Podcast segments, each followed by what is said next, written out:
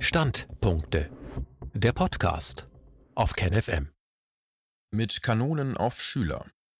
Mit rigorosen Mitteln versucht die Politik den Maskenzwang gegen die schwächsten Mitglieder unserer Gesellschaft durchzusetzen, Kinder. Exklusivabdruck aus das Corona-Dossier. Ein Standpunkt von Flo aus Rheinig. Sind so kleine Seelen, offen und ganz frei. Darf man niemals quälen, gehen kaputt dabei.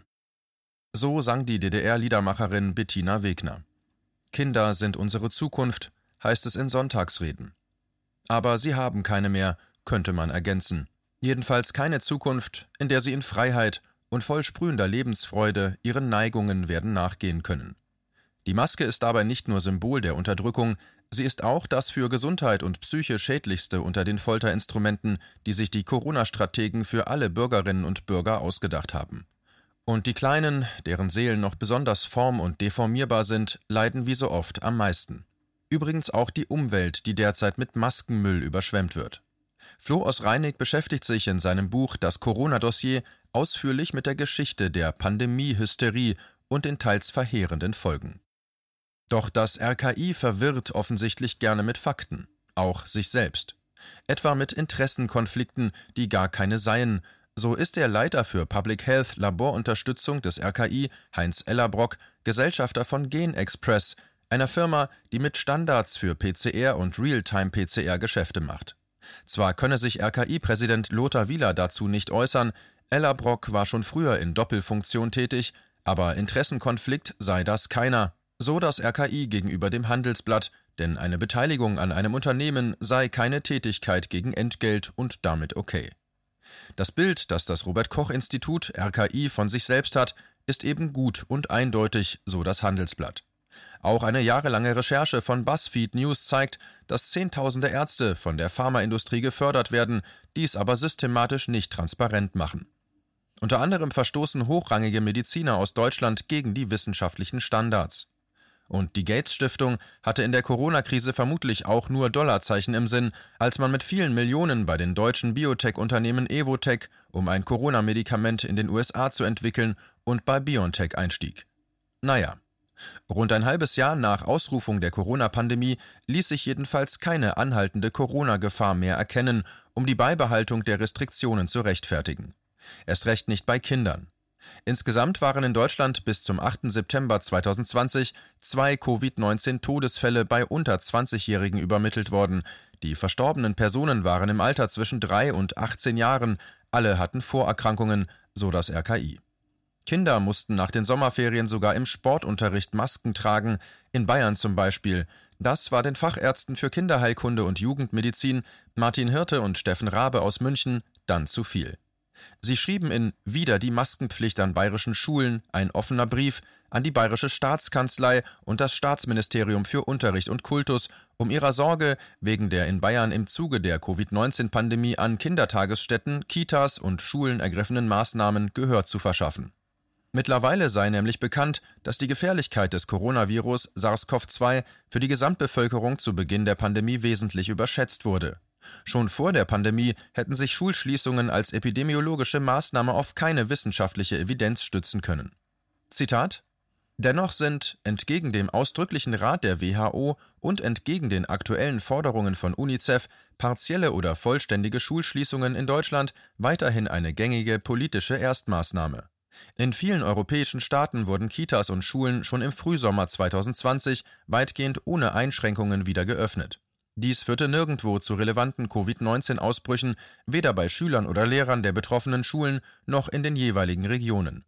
Die wissenschaftliche Untersuchung dieser Strategien belegte nachdrücklich, dass Kitas und Schulen für die Verbreitung von Covid-19 keine wesentliche Rolle spielen. Zitat Ende.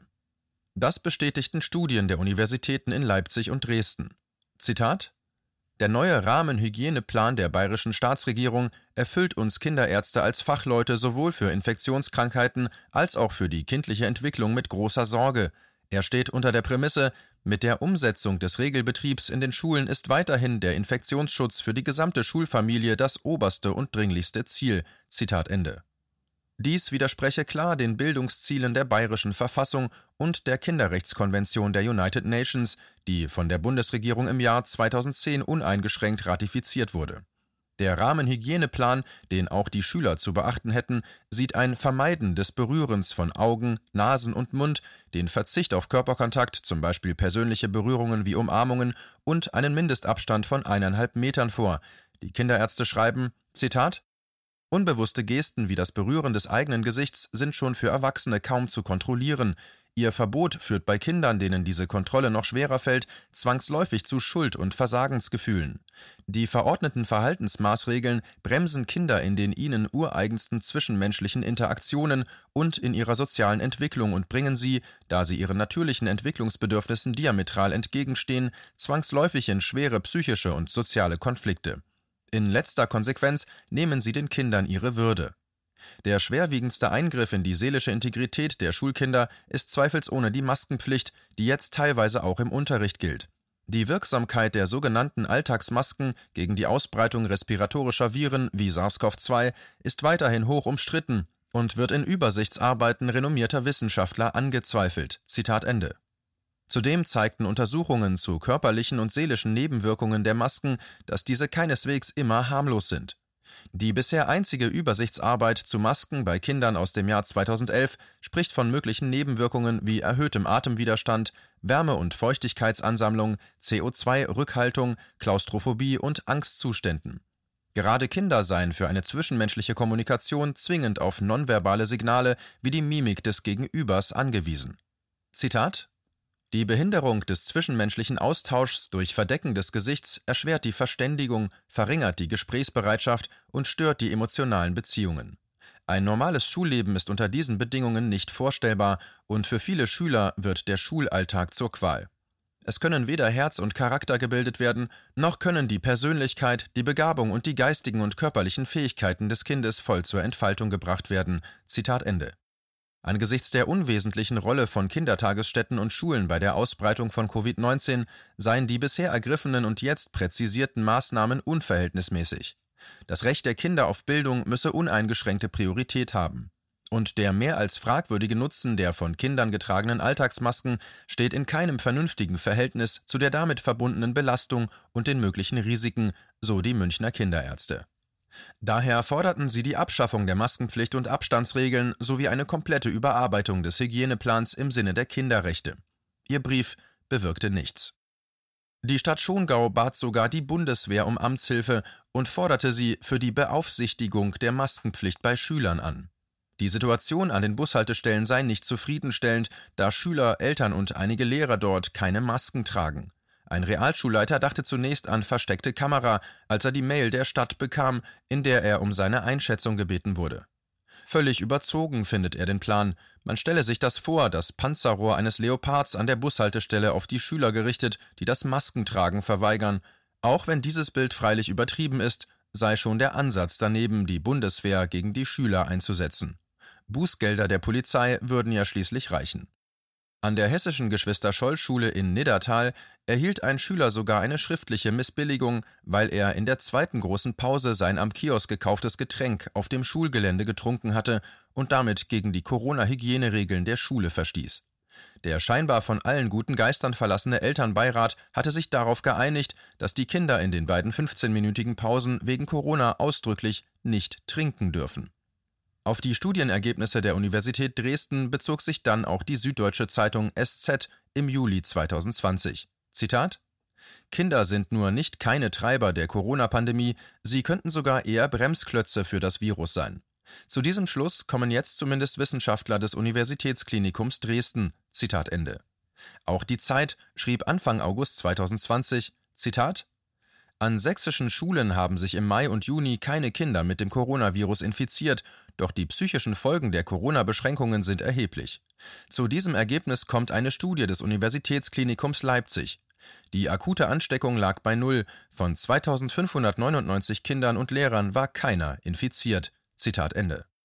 Und die Nachdenkseiten kommentierten die Maskenpflicht von Schülern. Zitat die Vorstellung von sich im Unterricht permanent maskiert gegenüber sitzenden Kindern oder auf dem Pausenhof flächendeckend maskierten Schülern, denen zusätzlich der Kontakt verboten wird, ist bizarr.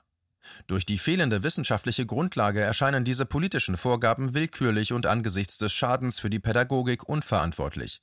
Der Gipfel ist, dass aber gerade den Kritikern solcher nicht rationalen und gesellschaftlich fragwürdigen Vorschriften von Teilen in Politik und Medien Verantwortungslosigkeit vorgeworfen wird. Zitat Ende.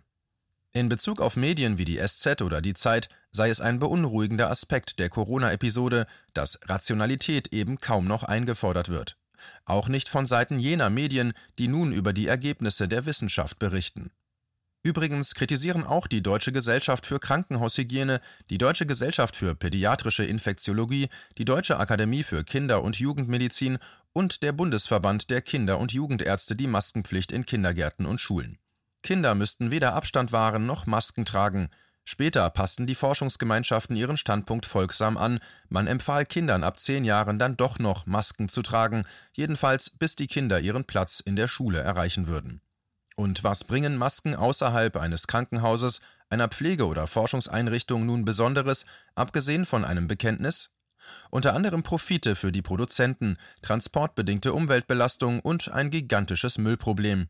Allein in der Schweiz mussten 13,5 Millionen Masken wegen giftiger Schimmelpilze zurückgerufen werden.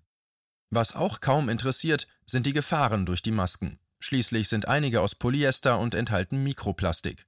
Durch Reibung löst sich Mikroplastik und wird dann direkt eingeatmet, sagt Michael Braungart, Leiter des Hamburger Umweltinstituts. Das sei wie mit Lösungsmitteln, die beim Einatmen viel giftiger seien, als wenn man sie schluckt, das, was wir verspeisen, ist im Allgemeinen nicht so problematisch, aber das, was wir einatmen, ist besonders kritisch, so der Professor. Außerdem enthalten manche Masken Chlorverbindungen in der Plastikschicht. Da sei nichts mehr zu recyceln. Eigentlich seien Gesichtsmasken nach dem Gebrauch kontaminierter Sondermüll und werden einfach im Park weggeschmissen. Plötzlich vergisst man in der Krise alles, was man vorher gelernt hat, so Braungart. Zu Recht würde bei Wegwerfbechern für Kaffee auf das Müllproblem hingewiesen, bei Masken sei die Müllmenge aber deutlich größer. Das Wirtschaftsministerium errechnete einen Bedarf von bis zu 12 Milliarden Atemschutzmasken pro Jahr. Dazu komme noch ein größerer Verbrauch an Einmalhandschuhen sowie weiterer Schutzkleidung, was für ein Abfallaufkommen von etwa 1,1 Millionen Tonnen pro Jahr sorgen würde.